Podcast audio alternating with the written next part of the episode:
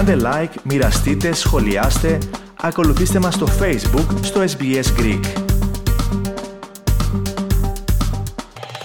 Ραδιοφωνία SPS, ακούτε το ελληνικό πρόγραμμα στο μικρόφωνο ο Αλέξανδρος Λογοθέτης ε, και περνάμε στην τακτική ιατρική μας ενότητα. Στην άλλη άκρη της σύνδεσής μας μας περιμένει ο Γενικός Γιατρός Γιώργος Αμπουγιάννης. Γιατρέ, καλησπέρα. Καλησπέρα Αλέξανδρε και σε όλους τους ακροατές. Λοιπόν, γιατρέ, σήμερα είπαμε ότι θα μιλήσουμε για την ε, πάθηση της κατακράτησης των υγρών. Κατακράτηση βέβαια σημαίνει ότι τα υγρά παγιδεύονται και δεν αποβάλλονται από τον οργανισμό μας, αλλά καταρχάς να σας ρωτήσω για ποια υγρά πρόκειται. Πολύ σπουδαίο θέμα Αλέξανδρε. Αυτή η κατακράτηση των υγρών έχει μάλιστα και τον ελληνικό όρο είδημα και το οποίο χρησιμοποιείται και στα αγγλικά σαν ειδήμα. Μιλάμε για τον ορό. Ο ορός ο οποίος είναι το υγρό που υπάρχει μέσα στο αίμα. Το αίμα αποτελείται από τον ορό και τα ερυθρά κύτταρα με την αιμοσφαιρίνη που δίνουν το κόκκινο χρώμα, μαζί βέβαια με τα λευκά κύτταρα και τα αιμοπετάλια. Αλλά αυτά δεν, δεν δίνουν καμία μορφολογική έτσι, απόχρωση στο αίμα. Ποιες είναι οι αιτίες επομένως αυτής της πάθησης; Οι αιτίες είναι πολλαπλές, Αλέξανδρα, και θα πρέπει να γίνει σωστή διάγνωση για να αντιμετωπιστεί. Μία από τις κύριες αιτίες είναι καρδιακή ανεπάρκεια. Η καρδιά αποτελείται από δύο μέρη, δεξιό μέρος και αριστερό μέρος. Όταν το δεξιό μέρος δεν δουλεύει καλά, δεν μπορεί να ξανά πάρει πίσω τον ορό ή το αίμα που επιστρέφει, άρα όλο αυτό το υγρό παγιδεύεται στην περιφέρεια του σώματος. Και πού παγιδεύεται λοιπόν, παγιδεύεται εκεί που είναι η βαρύτητα, δηλαδή στον αστράγαλο και στο κάτω μέρος της κνήμης. Θα δούμε ότι έχουμε πρίξιμο, θα είναι από τις δύο μεριές βέβαια, και αν βάλουμε τον αντίχειρα και σπρώξουμε το δέρμα προς τα κάτω, θα δούμε ότι αφήνουμε έτσι μια λακκούβα η οποία σιγά σιγά γεμίζει, το υγρό ξαναγεμίζει. Όταν όμως πάσχει το αριστερό μέρος της καρδιάς από ανεπάρκεια, δεν μπορεί να δεχθεί το υγρό που έρχεται από τους πνεύμονες και δημιουργείται πνευμονικό είδημα. Το νερό δεν μπορεί να αποβληθεί από τους πνεύμονες, παίρνει τη θέση που κανονικά πρέπει να έχει ο αέρας και βασικά είναι ένα έκτακτο περιστατικό και χρειάζεται άμεση αντιμετώπιση. Ο ασθενής τότε αισθάνεται δύσπνοια και στιθάγχη. Τώρα υπάρχουν όμως και άλλες αιτίες. Μπορεί να γίνει από νεφρική ανεπάρκεια. Οπότε τα νεφρά δεν μπορούν να αποβάλουν τα υγρά σε μορφή ούρων. Μπορεί να γίνει από χρόνια νόσος στους πνεύμονες, από προβλήματα στο θεροειδή. Ο υποσυτισμός είναι ένας άλλος παράγοντας, σπάνιος βέβαια εδώ στην Αυστραλία, αλλά όταν έχουμε υποσυτισμό δεν έχουμε αρκετή πρωτεΐνη και η πρωτεΐνη μέσα στο αίμα είναι πολύ αναγκαίο συστατικό για την απορρόφηση των υγρών μέσα στα αιμοφόρα αγγεία με τη λεγόμενη οσμοτική πίεση. Όταν λοιπόν δεν υπάρχει πρωτεΐνη μέσα στα αιμοφόρα αγγεία, τότε το υγρό πηγαίνει έξω στους ιστούς σαν είδημα, σαν πρίξιμο. Υπάρχουν όμως και φάρμακα που μπορούν να δημιουργήσουν προβλήματα.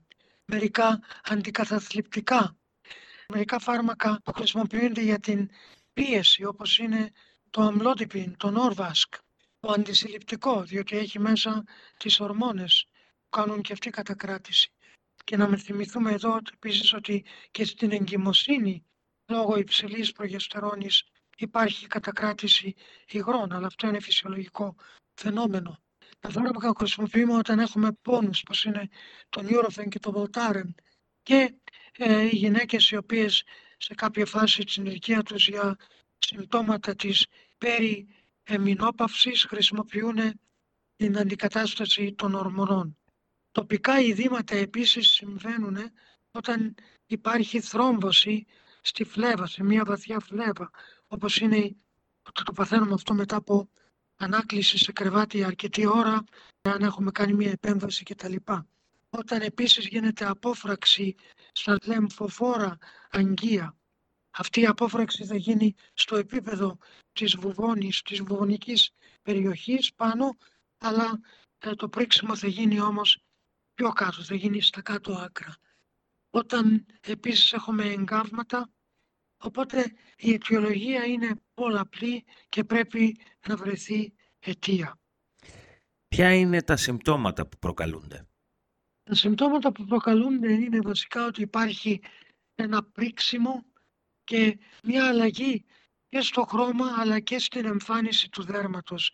Το δέρμα εμφανίζεται έτσι λίγο πιο λαμπερό θα έλεγα.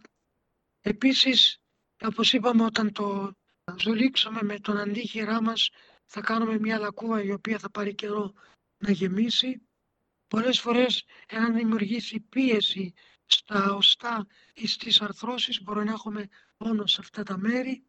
Οπωσδήποτε θα βάλουμε βάρος γιατί κατακρατούμε κάτι που έχει βάρος και εάν υπάρχει ασκήτιδα, δηλαδή γίνεται πια η συλλογή αυτή των υγρών μέσα στην κοιλότητα του περιτονίου, στην κοιλιακή χώρα, τότε πρίξιμο στην κοιλιά. Επίσης βέβαια όταν πρόκειται για καρδιακή ανεπάρκεια και το λεγόμενο φούσκωμα, η δύσπνοια είναι ένα ακόμη σύμπτωμα, έτσι δεν είναι γιατρέ; Σωστά. Βέβαια το πρόβλημα της δεξιάς καρδιάς που είναι φούσκωμα στους αστράγαλους ε, δεν είναι τόσο επίγον, αλλά πρέπει να αντιμετωπιστεί. Αλλά από την άλλη μεριά της αριστερής μεριάς της καρδιάς, όπου το υγρός συσσωρεύεται στους πνεύμονες, αυτό είναι μια έκτακτη περίπτωση και χρειάζεται άμεση χορήγηση διουρητικών που είναι φάρμακα τα οποία βοηθάνε στην έκρηση αυτών των περισσών υγρών